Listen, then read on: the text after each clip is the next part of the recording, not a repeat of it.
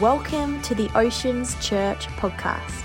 We pray that as you join us for this message, you are blessed, encouraged, and empowered to bring the kingdom of heaven into your spheres of life. Right? And so he talked about a number of things. He said to us, number one, life is short, right? Life is short. You don't realize that when you're young, but it doesn't take too long until you start doing the math and you think this year was only six weeks long, and so this is not going to go very well. And so you start to realize that even though you might live hopefully 70, 80, 90 years, you're not going to be able to accomplish everything that you want to do in your life. And so life is short. You've got to make decisions about how you're going to live your life. And then he said, secondly, tomorrow is not guaranteed. And that's something that's really, really good for us to consider that we do not know, any of us in this room, if we will be alive tomorrow. That's sobering, it's terrible, but it's real. But in another way, we've got to realize that we never have tomorrow, right? All you have is today. And so we've got to live with the urgency of today. And the third thing Shafin said was that Jesus' return is imminent. In other words, Jesus is coming soon. We don't know when it will be. But it will be some today that we live. He will come. And so we should live our lives in a way that takes that seriously, right? That's what this, this message is about. Chafin ended last week with a question that I want to repeat because it was so good. It was, How will you spend the currency of your life? Right? How are you going to spend your life? Because we only have this one life to live. We do not know how much time we have, but what we do have control of is how we spend the life that we have. How are you spending it? And so this series is a reality check. We're already two minutes in, and it already hurts a little bit, right? It's already like, ah, I'm not liking this. Maybe you like these type of messages. God bless you if you do. But this is going to be a challenging one today. I just want to prepare you for that. This this is going to hurt a little bit. But we need it because it's good to have our priorities examined. Because if we are heading in the wrong direction, we need to know. We need to know, and the sooner that we know, the better, so we can make some changes. And change is never fun, it's always painful, but it's good for us if we start to prioritize differently, right? So that's what we're going to be talking about today. So last week was living with urgency, this week is living with, well, Chafin called it persistency, which I didn't think was a word, but then I looked it up and it really is a word. Persistency, more often known as persistence, uh, which sounds better. But this is persistent, building lives of gold. It sounds like we're ready for the Olympics, right? Yeah, okay. So this, this message is about persistence.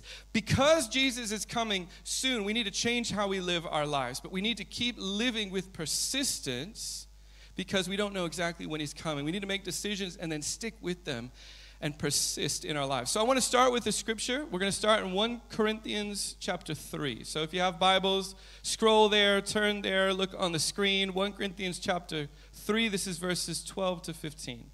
So we're looking here. It says, Some will use gold or silver or precious stones in building on the foundation. What is this foundation we're talking about? If you look earlier in the chapter, What's happening here is it's using an analogy that when we believe in Jesus, it's like, it's like we're building a new house. We have a foundation, and that's our belief in Jesus. It's built on the message from those that have told us about Jesus. But then we have to choose how we're going to build on that. What are we going to build our lives with? How are we going to decide what our life is like? And so here it says, Some will use gold or silver or precious stones in building on the foundation. Others will use wood or grass or straw. And the quality of each person's work will be seen when the day of Christ exposes it. For on that day, fire will reveal everyone's work. The fire will test it and show its real quality. If, that, if what was built on the foundation survives the fire, the builder was, will receive a reward. But if your work is burnt up, then you will lose it. But you yourself will be saved as if you had escaped through the fire. What a scripture. So, here, the day of Christ, the second coming of Christ, is being likened to a fire, right? Far too relevant for right now. Way too relevant. But we know that what survives the fire, according to this analogy, is what is worthwhile. So, the gold, the silver, the precious stones, that's the eternal stuff that really matters. If we build our lives out of what matters, it will survive the fire. But if we build our life out of worthless things, it won't survive the fire. This is not talking about our salvation, by the way. This is not about whether you're going to be with Jesus forever. That is assumed in this passage. What this is talking about is how you build your life after. And it's saying that some of us could get to the end of our life and escape with the smell of smoke, and that's it.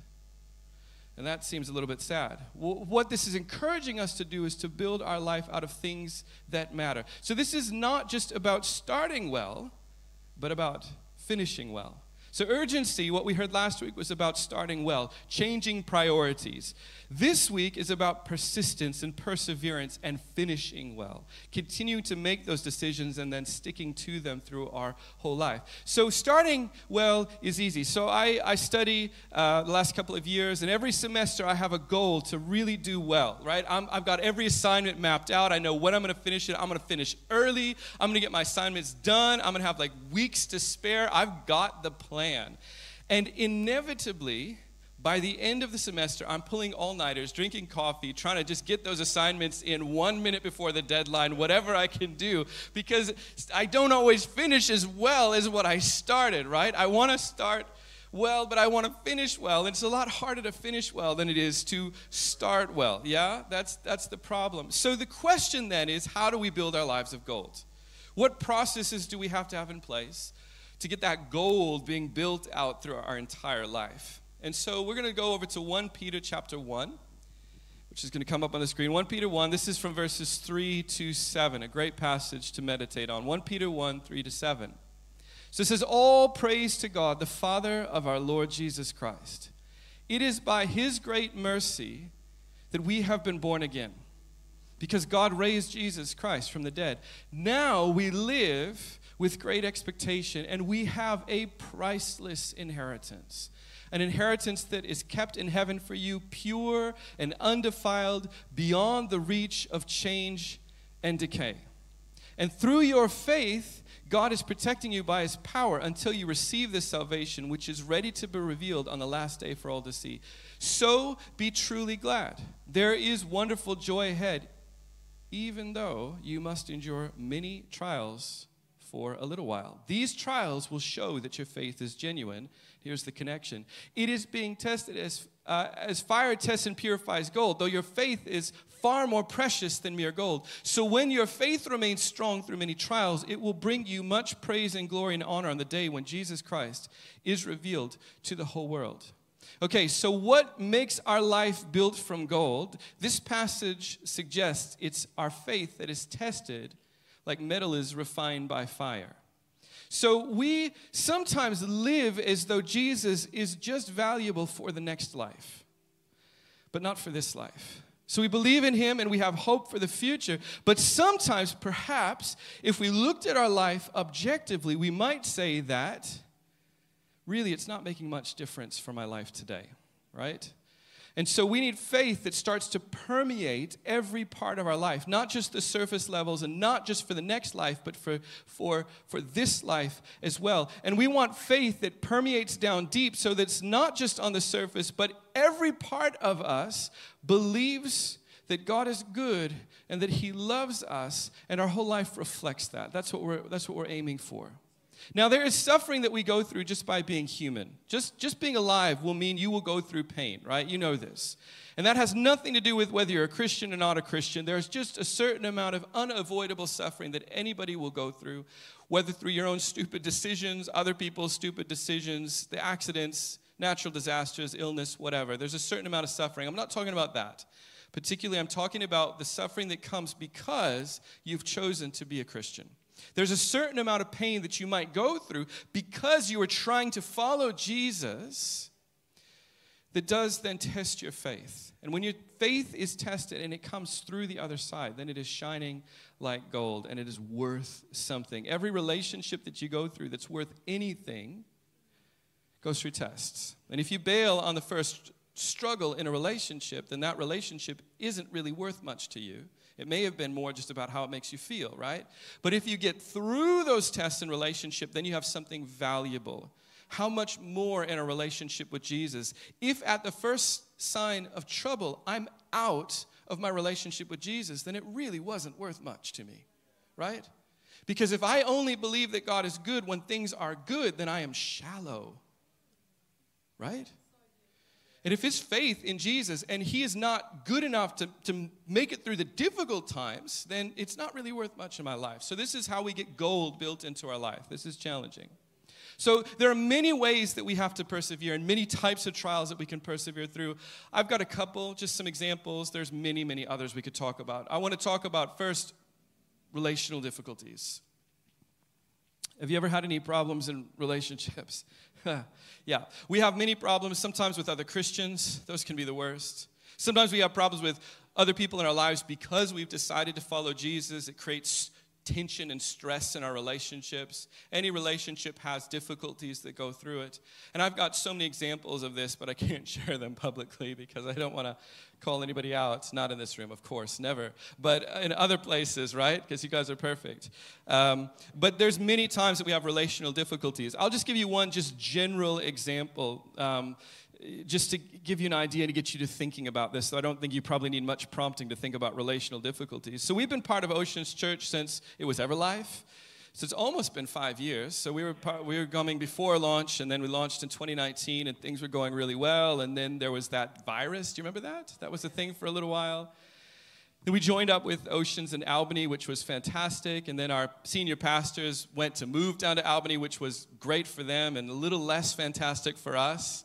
But then we got the benefit of Jaden and Ash, which was actually really, really good. So that actually worked out really well. But through all of these challenges, we had a lot of people coming and going, a lot of shifts, a lot of difficulties. And church wasn't always fun all the time.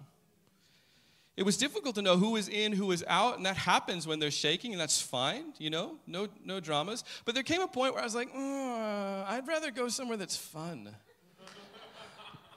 this isn't fun anymore, right? But that thought is quickly replaced by, am I committed to this or not? Are these my people or not my people? If I switch to some other church or some other place, there'll be different problems, but there'll be other problems, and I will still be there, so there will be the me problems that are going to follow me wherever I go, right? And so it was a little test. It's just a little example. It, really, it honestly wasn't a huge test for me, but, but it's an example of one type of relational test that you can go through and there are many many types that i'm sure you can think of i want to go to something a little bit a little bit more let's talk about tests of obedience persevering through tests of obedience now this will hurt. Um, Jesus, maybe. Jesus is Lord. We call him Lord. And Lord means he's in charge, right? And if he is Lord of our life, it means he should have the right to speak into our life. He should have a right to cross my will at times and to correct me and to direct me. And I don't like that because I want to do what I want to do, and I do not want to be told by anybody to do what I don't want to do. I love it when Jesus leads me according to what I want. And sometimes he just doesn't do that. Sometimes he leads me in better ways, much better ways. And when he starts to challenge us in issues of what we call lordship, then it, it, it, starts to test our faith.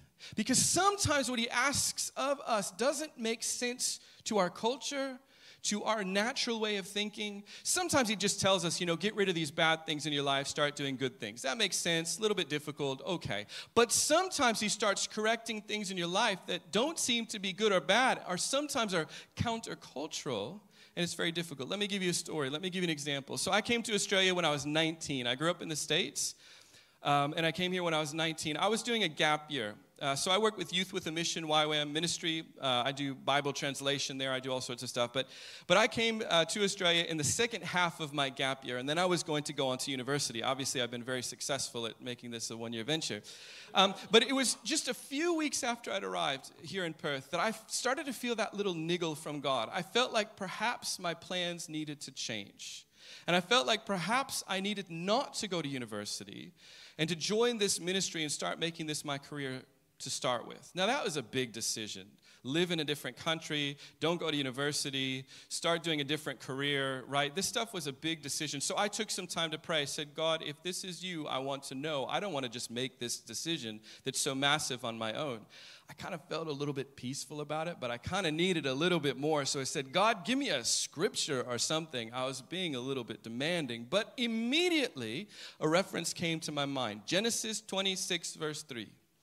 And I did not know what it said any more than you know what it says. I looked in my Bible, and do you know what it said? It said, Stay in this land, and you will be blessed. And I thought, I just heard from Jesus. I don't care what he said. I just had an experience with God. That was crazy. But the implications of that meant, and God began to speak to me very clearly to not go to university. Now, for some of you, you'd be like, yes, please, don't ever tell me to go to university. That would be a nightmare. For me, I love learning, I love study. I was very good at school, I had very high grades. I could have gone anywhere. Like, I was really good at school, very naturally. But God said, no, do not go to university. That was a struggle for me to lay down, but I said, I will obey. But every, you know, few months, I'd sort of bring it back up. Okay, maybe I've done this for a little while now. I'm going to go study. Now I'm going to go get that degree. I'm going to do this thing. All my friends are doing this. This is what I want to do now. No, says God. Got married a couple years later. I would often talk with my wife, Debbie.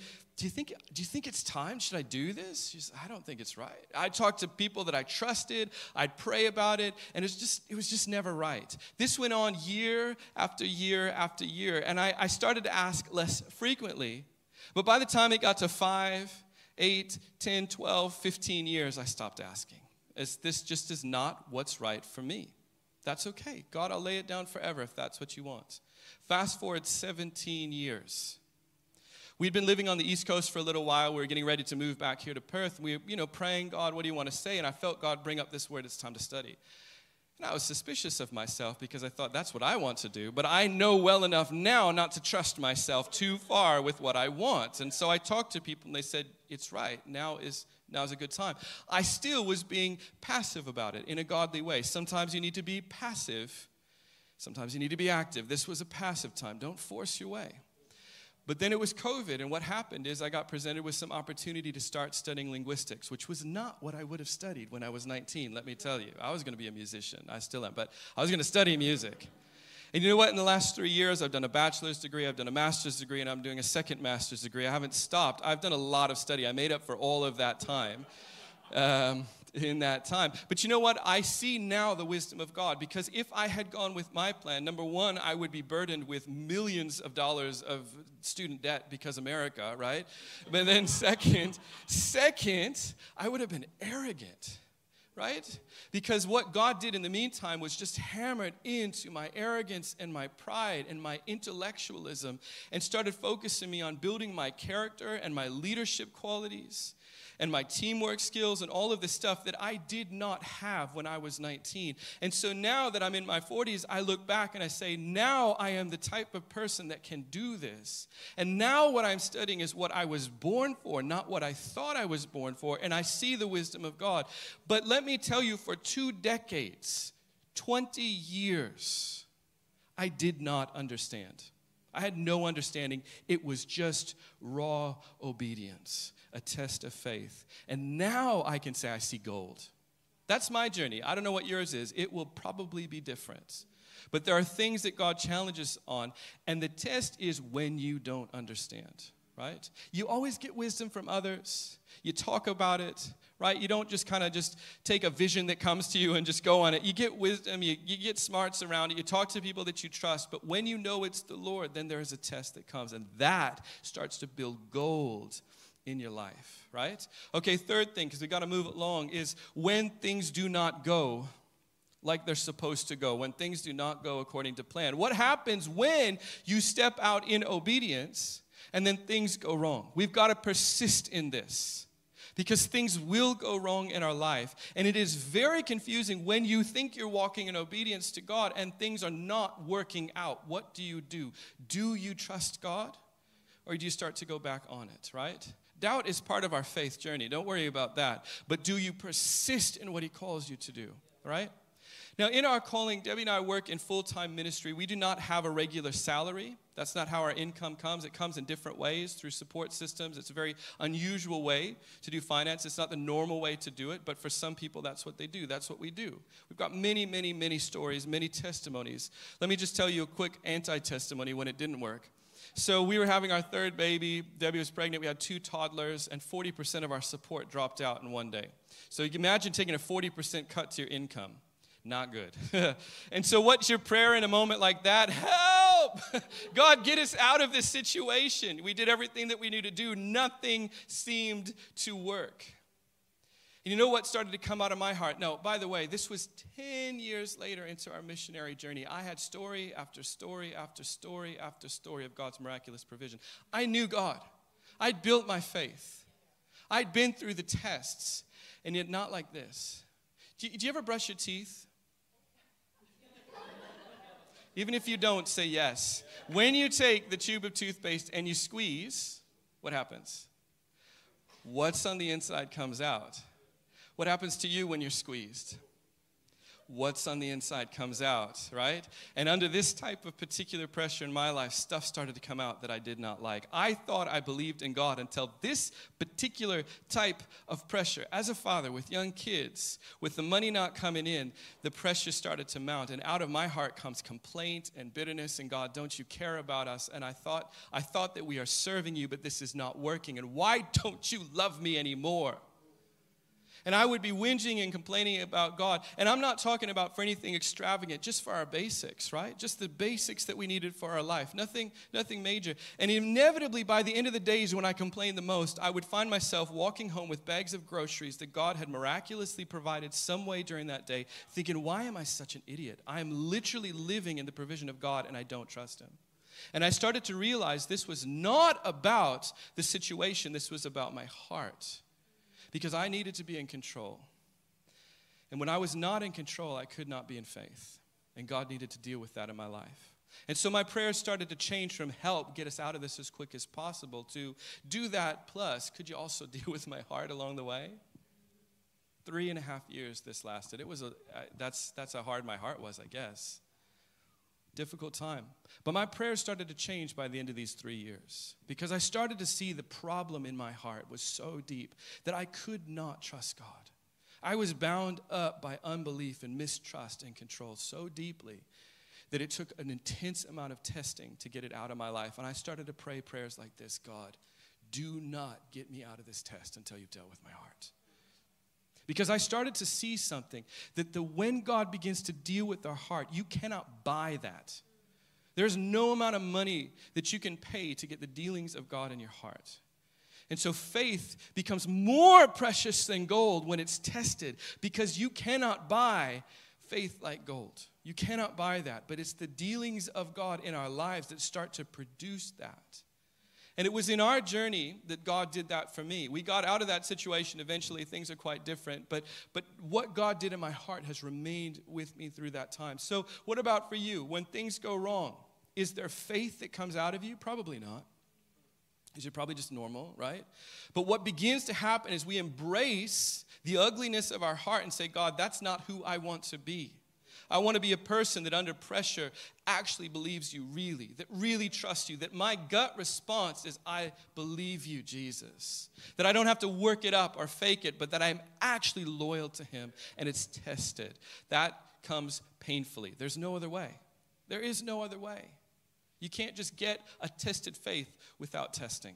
There's just no other way. And so, God, in His kindness, I think, however He works it, I'm not smart enough to know. But in His kindness, I think perhaps He lets us go through some difficulties. Maybe not every difficulty we face is from Him. I don't know. He didn't tell me. But I think in His kindness, there's squeezing that comes into our life because there's no other way to get at stuff in our life, right? So, let me give you to finish up which doesn't mean much, but um, finishing that is. Um, let me give you another scripture and just a couple points. And how do we persevere practically then? So this is from Hebrews 12, 1 to 3. It says, Therefore, since we are surrounded by such a great cloud of witnesses, let us throw off everything that hinders and the sin that so easily entangles. And let us run with perseverance the race marked out for us, fixing our eyes on Jesus, the pioneer and perfecter of our faith. For the joy set before him, he endured the cross, scorning its shame, and sat down at the right hand of the throne of God. Consider him who endured such opposition of sinners, so that you will not grow weary and lose heart. So I've got a couple of points, but just one thing I want to say before this that I think, just particularly for Oceans Perth, that I want to emphasize, because so many in this room are new in their journey of faith or young in their life. There's a few, you know, that are not, but they're like me. But I want to just talk to you just for just a minute about the value of sacrifice in following Jesus. We love the ideal of everything being kind of easy. I like that. We, we have a big emphasis on work life balance. Yes. Being healthy. Yes, of course. No problem there. Except that in following Jesus, there is necessary sacrifice that comes. And we have to be willing to embrace that to follow Jesus. If everything is smooth in our life forever, then I question whether we're really following him. It's a, it's a paradox, it's a tricky thing. And particularly when you are stepping out to follow Jesus and to do good, and you want to minister to other people, there is sacrifice that comes as a necessity to that. Now, let me just be, just be honest with you for a minute. Just be open to share something. I don't normally want to do this, but I felt like I, I should do this. So, I travel a lot, yeah? So, if you know me, you see that I'm, I'm here, there, I'm everywhere all the time. I, I've been in all six continents in the last 13 months, teaching, doing ministry, doing all sorts of stuff. It's fantastic, it's wonderful. I love it, right? But what you're seeing there, if you only know me for a little bit, is you're seeing the, the end process of over 20 years, 25 years of ministry, of sacrifice, of stuff that nobody saw. So I'm getting the fruit now in this type of ministry that I've sowed in for a very long time. Yeah? And the other thing that you don't necessarily see because we don't make it public is that that ability to travel comes with quite a lot of sacrifice in other areas of our life. Yeah? So we don't have a regular salary, we don't own a home, there's many sacrifices we make in regular parts of our life in order to do the, the things that make it possible for us to minister in different parts of the world, right? And I just want to just let, let you know about that so that it, you, you understand that sometimes you see the fruit in someone's life, but you don't see the story that goes behind it. You don't often advertise the things where there's struggle or suffering or difficulty that produces that fruit because that's a, nobody wants to hear about that necessarily, right? But I just wanted to share with that because sometimes you might just see, oh, this is the fruit of what's happening. And for instance, in my life, that I'm doing all these wonderful things and it seems really, really easy, but there's another story that you don't know about, right? And there's decades behind that that you don't see. And so this is what persistence does is eventually it starts to bear fruit in our life if we don't give up. But in order to do that, let's go back to the previous slide. Uh, yep. We need four things, three things, five, three, probably three. Three is a good number for a sermon, right? We, we need a cloud of witnesses. What is a great cloud of witnesses? That sounds really funny.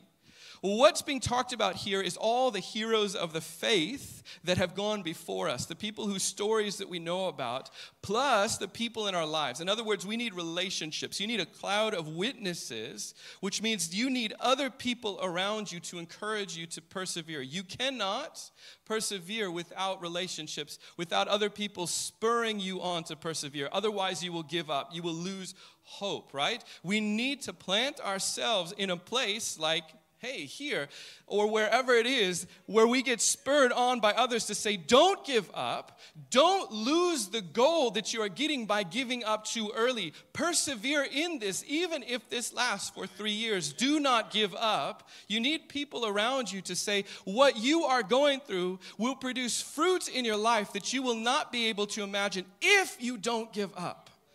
Because by ourselves, we just give up. We lose hope. We don't want to persevere. We don't want to do the difficult things. Who does? But other people around us see into our life and say, don't give up too early. Don't lose the reward of your life. And so, secondly, what we need to do is we need to get rid of, Hebrews 12 says, get rid of weights, get rid of sin, get rid of stuff that weighs us down. And so, in our life, part of persistence is dealing with sin in our life right? But part of it also is dealing with otherwise good things in our life that are not of eternal value. And I can't tell you what those are for your life. Your journey will be different than mine, but we need to be sensitive to God and the wisdom of others in our life and not listen to the seductive voice of our culture of complacency that wants us to live lives of worthlessness that look good because this is a beautiful country this is a wonderful place to live. We have such a high quality of life. Even with our economic climate, we are still living in incredible abundance. This is a beautiful place, right? Just walk outside. My goodness. What kind of place is this, right? But this can seduce us to thinking that these are eternally valuable things, and they are not. And so we want to live a life that is unencumbered by weights. This might mean making decisions that are not normal. This might mean, like we did, we don't encumber ourselves by a mortgage. Why? Because we can't afford one. Amen, right? No, but seriously, we've made decisions to be that type of people. For you, though, the decision might be in obedience to take on the mortgage, to be the type of people that have a space that you can host people, and that's your step of faith. I can't tell you whether this is good or bad or whatever, right? This is the wisdom of God for your life, not my wisdom for your life. But we need to throw off the things that God says no to and embrace the things that God says yes to be the type of people He wants us to be, right? As best as you know how to do, given where you're at right now. Third thing, though, the most important thing to persevere, we need to fix our eyes on Jesus. He is our, our example. There's no other reason that we have for persevering in this life except for Jesus. If we don't have a vision of eternity, if we don't have the end in mind, then why on earth would we sacrifice now, right? It makes no sense. But when we get a vision of Jesus and his worthiness, when we start to feel his affection for us, when we start to realize that he is the most important person that has ever lived, and he is the most important in all, person in all of eternity, then it starts to change our value system. And we say, I'm going to live differently now because of his value later. And two things we need to fix our eyes on. One of them is a little bit scary. It's that Jesus is the judge, and he will judge us. And this, this is a little bit scary. But 2 Corinthians 5:10 says that we all will stand before the judgment seat of Christ, where we will receive the reward of what we've done in the body, whether for good or bad, right? All of us have to give an account of our life. And sometimes I imagine myself before that judgment seat of Christ, making the excuses that, you know, we all make, justifying my behavior, giving my little, you know, why I can't do the right thing now because I'm tired or I don't feel like it or it was such a hard week. And you know, you imagine standing before Jesus and giving him those type of excuses and it doesn't work very well. When I look at Jesus, the one with the scars in his hands and his feet who suffered and died and I say, "I don't feel like sacrifice today, Jesus." It doesn't really work very well and I feel I'm, I'm like, sorry. we need perspective, right? Because, second, and more encouraging, is He is the one who rewards us, right? He is the one who rewards us. So let's get the worship team back up now as we go into this, this final point. Jesus is the one that at the end of our lives will give us the reward. He will judge, but He will also reward. There's this fantastic scripture in James chapter 1, verse 12. We'll finish with this scripture. James 1, verse 12. Blessed is the one who perseveres under trial. Because having stood the test, that person will receive the crown of life that the Lord has promised to those who love him. Now, I imagine that, you know, at the end of our life, when we get tested by fire and the gold comes out, in my imagination, then Jesus takes that gold and forms it into a, a, crown, like a reward for our life. Said, look, this stuff that you've done of eternal value becomes like the crown of reward that you wear. But then my mind goes over to this beautiful passage in the last book of the Bible, Revelation chapter 4, where it's this scene around the throne of God. And there's this cast of characters called the 24 elders. We don't know who they are.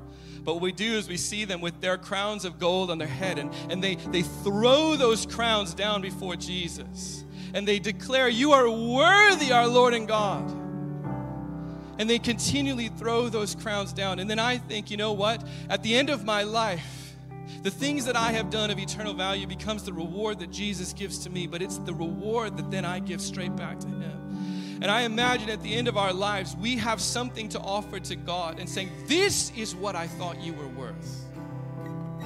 And I don't know about you, but I don't want to get to the end of my life and have nothing to show for it. This is not about His love for us. But this is about the one chance that we have in all of eternity to make a statement about the worth of Jesus. This is your chance. Once you are dead, you don't have another opportunity to say, Jesus, you're worthy. This is the life that you live. And when we build with eternal substance, at the end of our life, we offer that to Jesus and say, This, this is what I had to give. If I had more lives, I would have given them. It's not about living perfectly, but it's It's about living with the end in mind. And the ultimate end is you standing before the beautiful face of Jesus, the one who has loved you with the love that you only half know, the one that has pursued you before you thought to pursue him, the one that has suffered and died so that you can be in relationship with God, right? At the end of our life, we live for Him and we live with His values in mind. And the biggest test of our faith in this society is to live sacrificially in a society that is complacent and materialistic and caught up with worthlessness. And we say, No, I will not live a worthless life in a complacent society, but I will live a life that screams the worthiness of Jesus to a society that could care less. And so we're going to go into some worship right now. And I want you to stand with me. I want you to stand with me. And I want us to begin to think about a response to Jesus. We've said a lot of things tonight.